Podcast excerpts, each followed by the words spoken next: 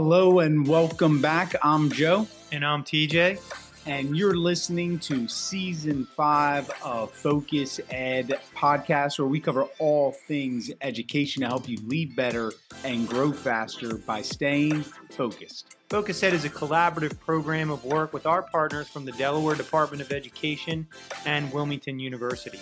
We record each episode with a live audience and then blast them out to you from our website, theschoolhouse302.com, iTunes, SoundCloud, and more. Don't forget to follow us at theschoolhouse302.com to learn more about when episodes are recorded and for more school leadership resources. As always, we hope you enjoyed this episode of Focus Ed, and we can't wait to hear from you.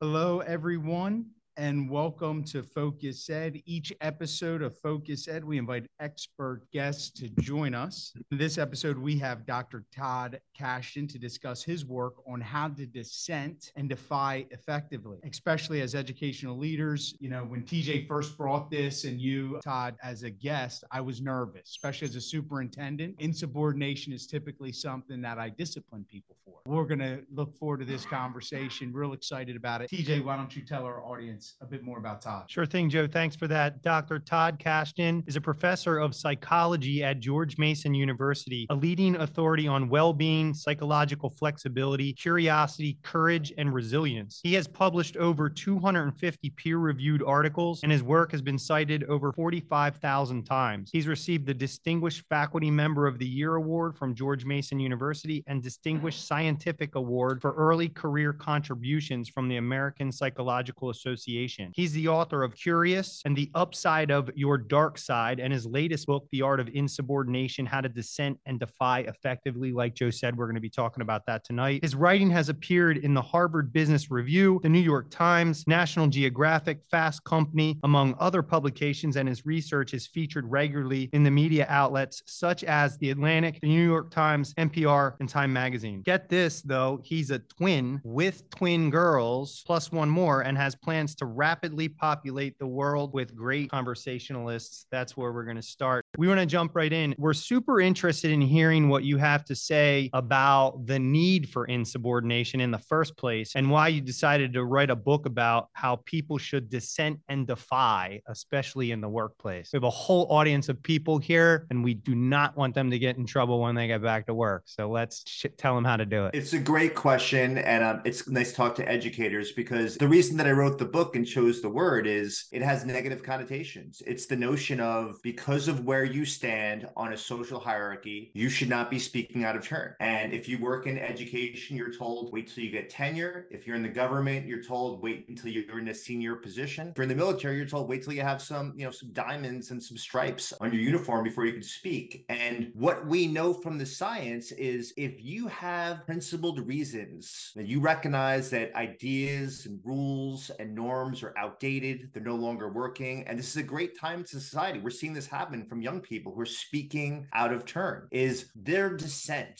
of these insubordinates stimulates openness, divergent thinking, creativity, but we don't like it. It's very inefficient. And I think the real conversations would be about that trade off is that it slows down decision making, it makes meetings longer. You don't like them necessarily, but damn, if you want to make superior decisions, you want the dissenters in your mix. Todd, you hit on a really critical point, though, that I want to, if we could just dig into a little further. And that's the whole idea about it's meaningful that this is principle principled, and in the book, you talk about this idea of principled insubordination, and you have a formula for it. Can you dig into that? Because I think that principled piece is what's key to your formula. Oh, absolutely. There's no question. And you can choose any topic, and I'll tell you why they do or don't meet, meet these criteria. So, really, the formula is you have to have deviance, is that you are expressing ideas that do not conform with the status quo. And what we know is there is no American status quo, there's no Delaware status status quo. It is whatever system that you're involved in, your school district, the prison you're working in, the sports team that you're on. So there's some deviance there that goes on there. Then the other element in the numerator of this formula is is there authenticity? Are you expressing these ideas because you realize that the group is going in the wrong direction, that the country is going in the wrong direction? But then there's a third part in this numerator, which is are you doing this because you realize that the group's vitality, health, and longevity is at stake if it continues going down the same conformist route that it's going on? This is why people speak out of turn because when a nonconformist has an idea, there's two questions that stop them from saying anything. First is Do I want to deal with the friction and punishment that comes from getting this attentional spotlight on me? And then two, how can I be seeing something that's true and pragmatic and helpful and nobody else is seeing it? And so this is why students don't speak up when they have an idea. And this is why a newcomer to an organization stays quiet. They self silence their doubts because this is how the imposter syndrome operates with conformist thinking in a group where you're not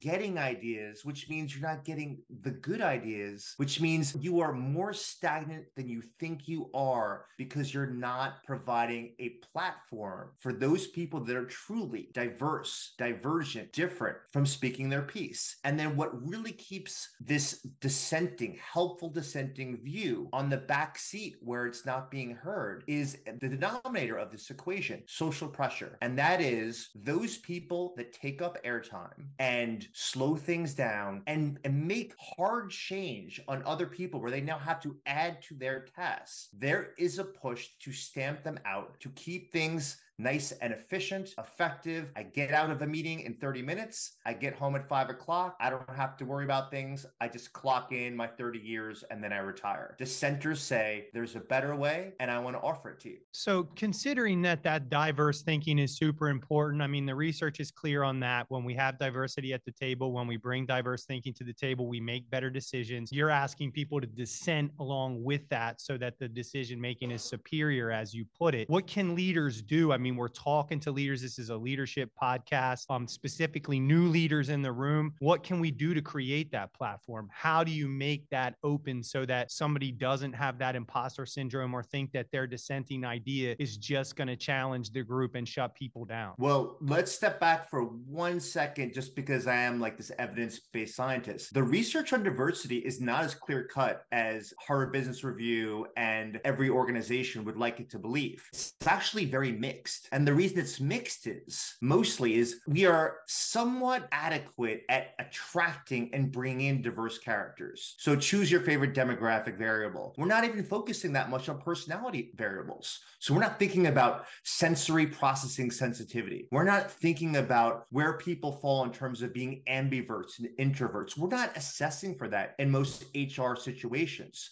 The reason that d- diversity leads to superior outcomes in terms of better decision making, higher performance, and creativity is only if you have a system, a process where you extract those unique ideas. And because most organizations are only focusing on acquiring people, but those people that end up speaking no more or less than the same three people who look like me, white, middle aged males, still eat up 80% of the airtime of the meetings. This is one of the reasons why diversity diversity often has a very small correlation with positive outcomes. So it leads to a very obvious initial solution. What are you doing as a group to ensure that those people that are not the most socially powerful, that have the most social status, and have the most homogenous look like everyone else in the room has an opportunity to speak? And one of the things that really is the best way to move the lever in groups, this is in classrooms, this is with administrators, this is with teachers, this is anywhere, is can you create create a norm such that you explain each and every time that you meet. The goal is not to get along. The goal is not for all of us to feel good about ourselves. The goal is not for us to be unified in terms of our thinking. The goals are independent thinking, critical thinking, and autonomy. And so you make this clear is that we are going to reward and incentivize people to bring in their original thoughts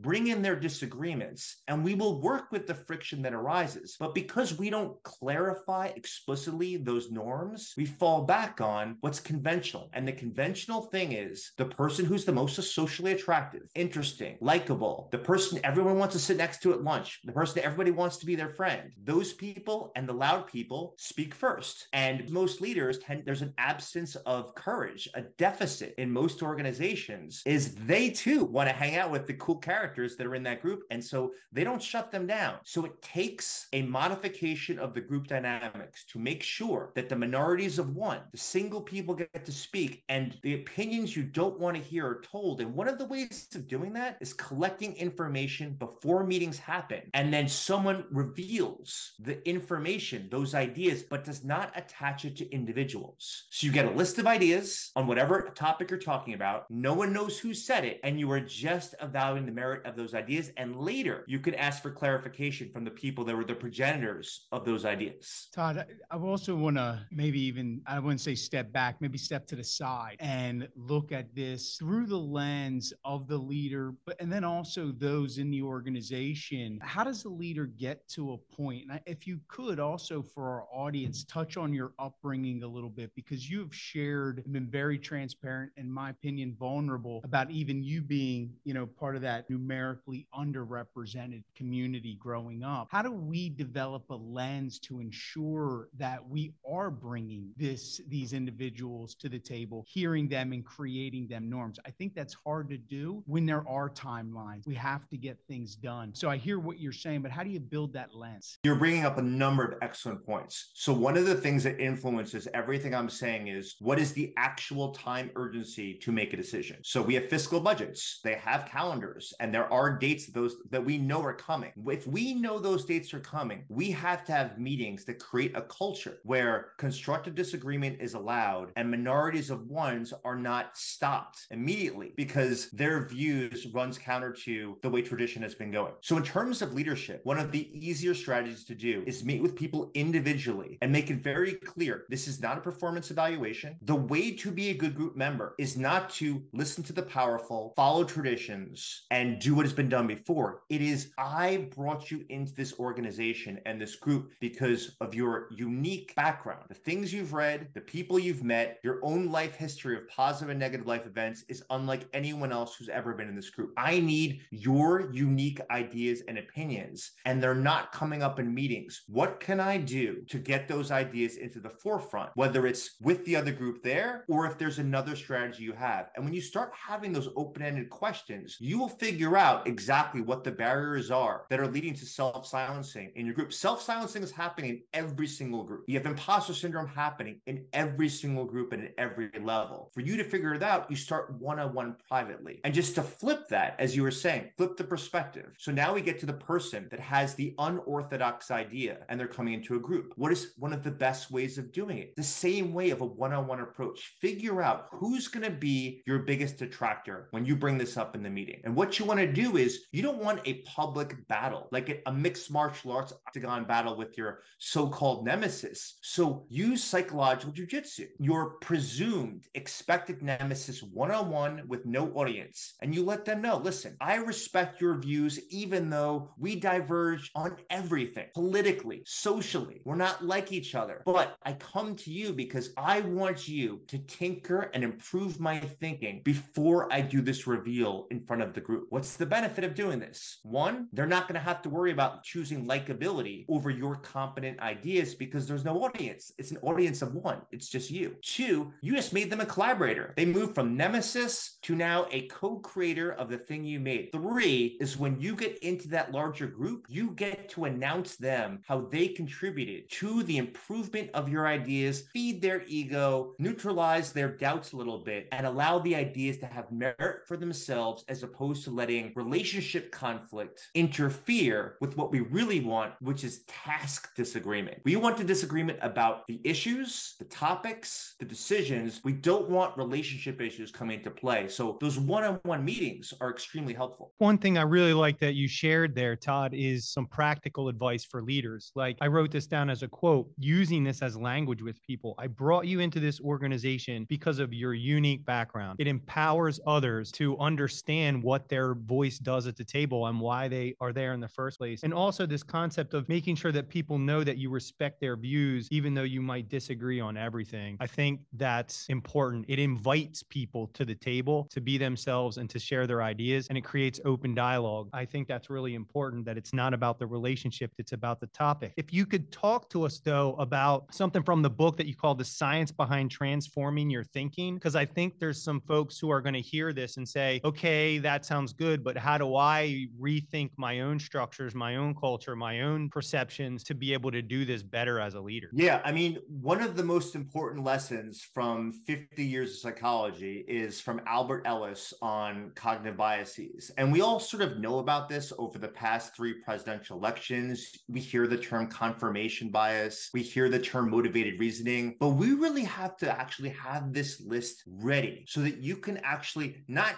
weaponize it, but be clear with yourself and with the group when these things arise. So, what leads us to have this bias towards our viewpoint, our side, our small little faction of the group that happens there? You have this thing called conviction bias, which gets a little bit less airtime. And that's the notion that why would I feel so strongly about this issue if it wasn't true, if there wasn't evidence behind it? So, we let the strength of our belief be an element that tells us that this is somehow true when the, the two things have nothing to do with each other. Then you have group bias, which is I know the characters who are part of my faction and what they think, and I'm speaking for them. Now, this happens a lot of times, especially when you're talking about demographics such as race, sex, age, sexual orientation. You'll often have an, a very unfortunate scenario in a group where this person is called upon because they are demographically diverse, which is a terrible way to behave in terms of group dynamics. You're tokenizing them. But let's say that this happens. Let's say this you do this. You're asking them to speak on behalf of a heterogeneous group as if they all think the same. And we have a bias to think that people with our backgrounds think the same. It's one of these psychological barriers to getting all of the complexity and nuance about a topic into the room is having a demographic representative of a group as opposed to it's the ideas that's informed by their life history makes them a diverse individual. And sometimes you have surprises. And so I often get a lot of heat about this. I mean, you kind of teed me up on is that I grew up with a single mother. My dad walked out on us when I was two. And so I grew up in a 98% predominantly black neighborhood. And so I remember being at the Chan Zuckerberg initiative and we were talking about how to fund schools that offer more creative ways of grading and creative ways of introducing critical thinking uh, into you know into the curriculum emotion focusing on social emotional learning emotional intelligence. And we were at a fire pit after a full day of seminars and i was one of the only white people that were there and they were talking about code switching. And i just listened for a while and i said i got to let you know that you're describing my entire childhood. All the heads just wished over to me like what are you talking about? And then i explained that it's really about to what degree do you not represent the majority of the subculture you're in. If you're a country music fan with a bunch of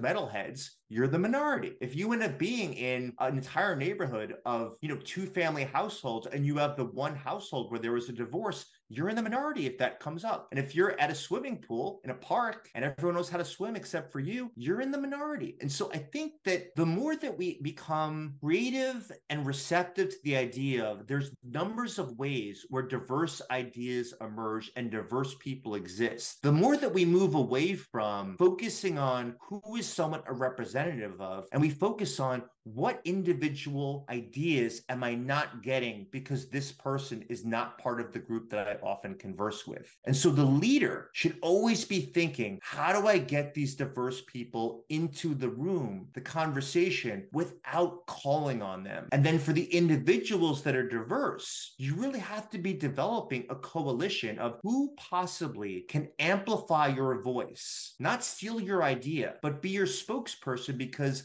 they have power and status. So temporarily allow them to introduce your ideas with your name attached to it. And there's a really cool research showing that when someone socially powerful in a group points out a minority or a dissenting person's ideas in the room and physically faces them and lets everyone know it's their idea, I'm just sharing it. Not only does the person with the dissenting view or the minority view end up being amplified and augmented in power, but the person who's doing the augmenting looks like this benevolent person and they look good as well. So it's like a win win win situation. The one who shares the idea gets the win, the one who amplifies the idea gets the win, and the group has a larger, diverse pool of ideas to make decisions. So the group wins. Uh, that actually just made me think back to your earlier response regarding, you know, task disagreement versus relationship issues and the one on one, and how that one on one you could really achieve what you just said and then amplify that voice if you are the leader and really then lift that other individual. I, I see that really going back to that conversation. I'm speaking to a room full of teachers and administrators in schools we all know that one of the best evidence based strategies for dealing with kids who have conduct problems in the classroom is help them be a co facilitator of whatever it is you're talking about. And so it's just taking that strategy and bring it to the adult level, which is if someone is so their con the conduct issue is that they are unwilling to share their unique vision and ideas with the room full of people. That's the conduct problem. It's not externalizing, it's internalizing. And in the same same way, we want to bring them in as a co facilitator. And one of the ways that you get the group to put down their phones, put their head up, and actually pay attention is tell an effective narrative of why you are amplifying this idea. And sometimes we miss this. Again, it's another inefficiency in the system system. It takes 30 seconds for you to say, there's a reason that I wanted to make sure this idea gets some weight and attention in this room. And do make sure that you are actually amplifying those ideas that deserve consideration. They don't have to actually change the outcome. What you're interested in is can I change the thinking process, the intelligence and the wisdom of the group? And in this way, it doesn't matter if it improves the final product. You are altering the culture every time that you do this. Todd, if you don't mind, let's go down that student lane a little more and think about if we wanted to improve the student experience within schools, what would you want to see done? So, what I spend a lot of time thinking about and doing workshops on is how do you get an optimal group to function with a, a heterogeneous number of people? So, we have gotten really good at focusing on this thing called belonging, where you feel seen, you feel heard, and you feel as if you are a valued contributor. And if you were absent, that you would be missed. So, we have this, it's, it's built into, you know, we talk about diversity and inclusion. It's built into that word inclusion, that sense of belonging that happens there. What we forget in this equation is that the optimally functioning group has two psychological needs that are satisfied. This is the group. One is belonging and one is distinctiveness. Now we've put too much, we have overweighted belonging and spent insufficient time on this. And distinctiveness is the notion that there's unique ideas and unique upbringings for every child that's in a classroom. And so your goal, no matter what the topic, if we're talking about Spanish, and you want to figure out what sentences do we want to construct and work with. So instead of just saying, learning in Spanish, I have to go to the bathroom, I'd like to eat some meat, you're going to be focused asking people for their unique experiences and then turning it into a platform We'll learn Spanish through the prism of what makes a child unique.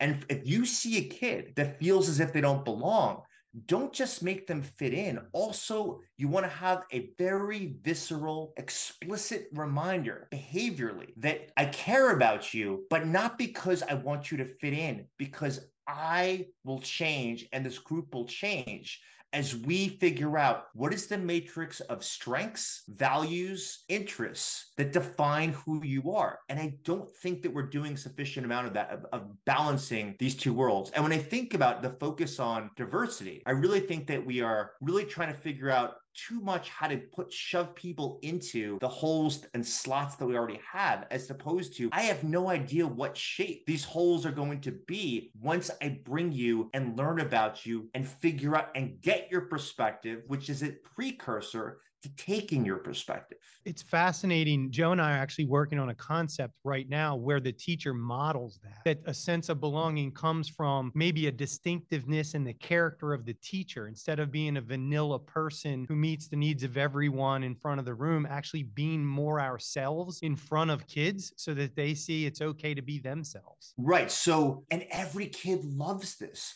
Like they want to know. So, like, for example, my youngest daughter is now in sixth grade. One of the teachers was a mixed martial arts fighter. There was even a movie about this of a teacher who was a mixed martial arts fighter and making money for the school district. And that's his background. And he leads with that. He does a good job of making sure it's not masculine based, where it's not like attracting the boys and not the girls. It's that I want to throw up before I go into this octagon challenges. It is terrifying. It's anxiety provoking. But that story, that background that he has of being a mixed martial arts fighter on top of being a teacher makes him so interesting that here I am talking to him about into your room. And every teacher has a story about some skill, hobby, interest that really defines them. And it's not about, you know, being fully authentic because we can't bring our full selves into the workplace. And every business article that talks about is talking nonsense. You shouldn't talk about if you're separating from your romantic partner, and you shouldn't be talking about if you have problems with your kid in terms of disciplinary disciplining them. If you were socially awkward and introverted when you were in elementary school and you had public speaking anxiety like I did, and I used to drop college classes when I found out that there was a component where an oral report was a good percentage of the grade, it provides such great fodder for students when I start talking about the science of social anxiety. And so I have students that come in afterwards like, wait a second, there's no way that you used to have public speaking anxiety because I saw a video of you in front of 75,000 people. And I say, yeah. And tell you what, ask me in front of the class in the next class, and I'll explain and deconstruct how I got from there to here. It wasn't easy, it wasn't short. And without those reveals, you don't get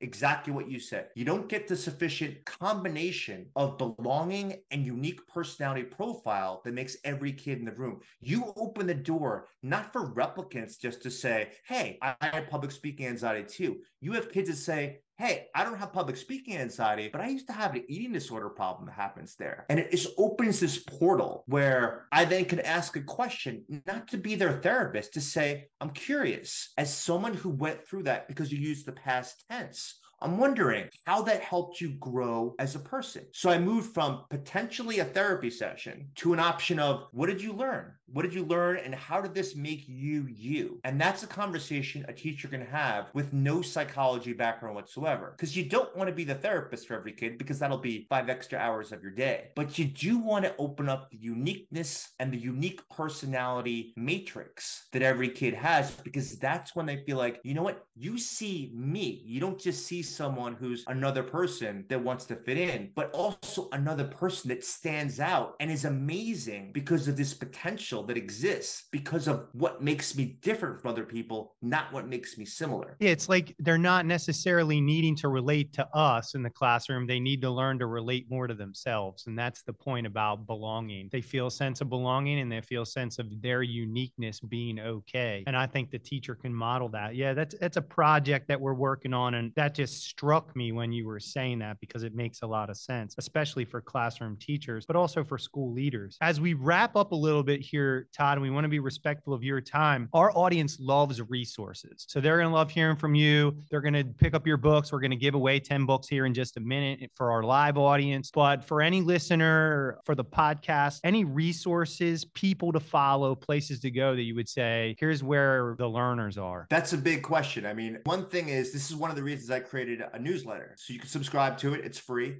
Provoked. As soon as you go on toddkashdan.com, you'll find it. And I often have at the end of every newsletter additional or extra curiosities. And I'll reveal podcasts that I found fascinating, books, particularly nonfiction that I found interesting. And just as you're saying, there are a lot of amazing thinkers that have not been on the TED stage, do not have a best selling book, don't have a huge consulting company. We shouldn't conflate your status in the world on LinkedIn, on a social media, like the, on a New York Times bestseller, as that you're the most intelligent person in the room. I mean, we all know this. We all have incredibly smart, wise people in our social networks that are not well known. And so I try to live this work. It is incumbent on me to amplify these voices that are incredibly interesting, but they're not Angela Duckworth. They're not Adam Grant. They're not Brene Brown. And if you notice, and this comes from Dean Simonton's research, is we often only societally have room for two to three people that represent a domain. And this has happened over the course of history. If I asked you who is the origin of psychology in terms of the purveyors, you would say Sigmund Freud, you might say Carl Jung, and maybe you'll say, you know, the founder of cognitive therapy. You're talking about Aaron Aaron Beck. But you know, you have uh, you know Carl Rogers. You have all these amazing psychologists that exist on the periphery of fame that have amazing ideas that no one's ever seen. The person that influenced me the most is someone I bet you no one in this room has heard of. Daniel Berlyne, a psychologist from Canada, and he started studying curiosity and aesthetics, aesthetic beauty in the 1970s, and nobody listened to him in the 1970s. I remember buying his 1961 book on curiosity and reading that as a grad student. I was like, oh my God, how is nobody talking about Daniel Berlyne? And so I think if we really care about diverse ideas and trying to create the most utopian society possible, starting with our micro culture, our classroom, our household, it is to find those original voices and to share them. And so I love doing it in my newsletter and, you know, and outlets like this. Like, thanks for bringing me on this podcast so I can share these things. Yeah, no, it's awesome. Thank you for that. We're going to link to your newsletter in the show notes and we'll blast that out for the audience listening. This has been absolutely fantastic. Is there anything else that you would like to add as a follow up or a request of the audience? Any final words? Off the top of my head, I'm just going to say that there is a benefit of conformity, and it's why we do it. We try to be very efficient, not for ourselves, but to help other people use as minimal bodily resources as possible. We want them to use their brains as little as possible, their body as little as possible, and just make things easy for them. This is why when people ask you how you're doing, the most common answer is good. It's because you don't want to burden somebody with the actual things that are going on in your life. As long as we acknowledge that there's a body budgeting issue, we're so concerned, we're too nice, we're too polite, we're so concerned about the budgeting of the energy and time of other people that we forget that part of being a great friend, a great educator, and a great contributor to society is not trying to worry about people's budget, but to actually stimulate people and stimulate ourselves with opportunities to grow as a person, help other people grow. And it is an inefficiency, but you have to ask yourself do you want to choose a 90 year life where you have the most attention, energy, and time at the end? Or do you want to be maximizing your potential, your creativity, and your opportunities for innovation? Because when we are the person that helps people budget constantly by conforming, we are also, unfortunately, minimizing creative and innovative potential. So I, I, encourage people to actually say the thing that they're actually thinking. Take the stand, take the friction, because your future self is going to appreciate it. In most cases, the worst case scenario ends up being a really interesting story of how you were rejected. It's fantastic. And it's a great place to end where we're challenging the status quo rather than encouraging people to conform. This has been fantastic, Todd. How about a virtual and live round of applause for Todd Kashdan? As always, don't forget to follow the schoolhouse302.com for podcast, blog posts, books to read, and more. We'll be back soon with another episode of Ed. Till then, stay focused. Hey, leaders, before you go, one more announcement. We now have available for you our candid and compassionate feedback master class. Really, because of high demand, we are thrilled to offer this. This is a course that we run live and in person all the time, and leaders love it. They learn to give feedback with skills that they can use right away, including better praise to lift and celebrate your team. It's now available in a virtual online format that you can take on your own, self paced from the comfort of your office or home. Here's what you'll get there are 11 lessons with a focus on nine candor cancellations that we wrote in our Candid and Compassionate Feedback book. These are mistakes that leaders make that we don't want you to make anymore. We'll teach you models so that your feedback is meaningful, and we'll give you tools necessary to build the culture that you always wanted.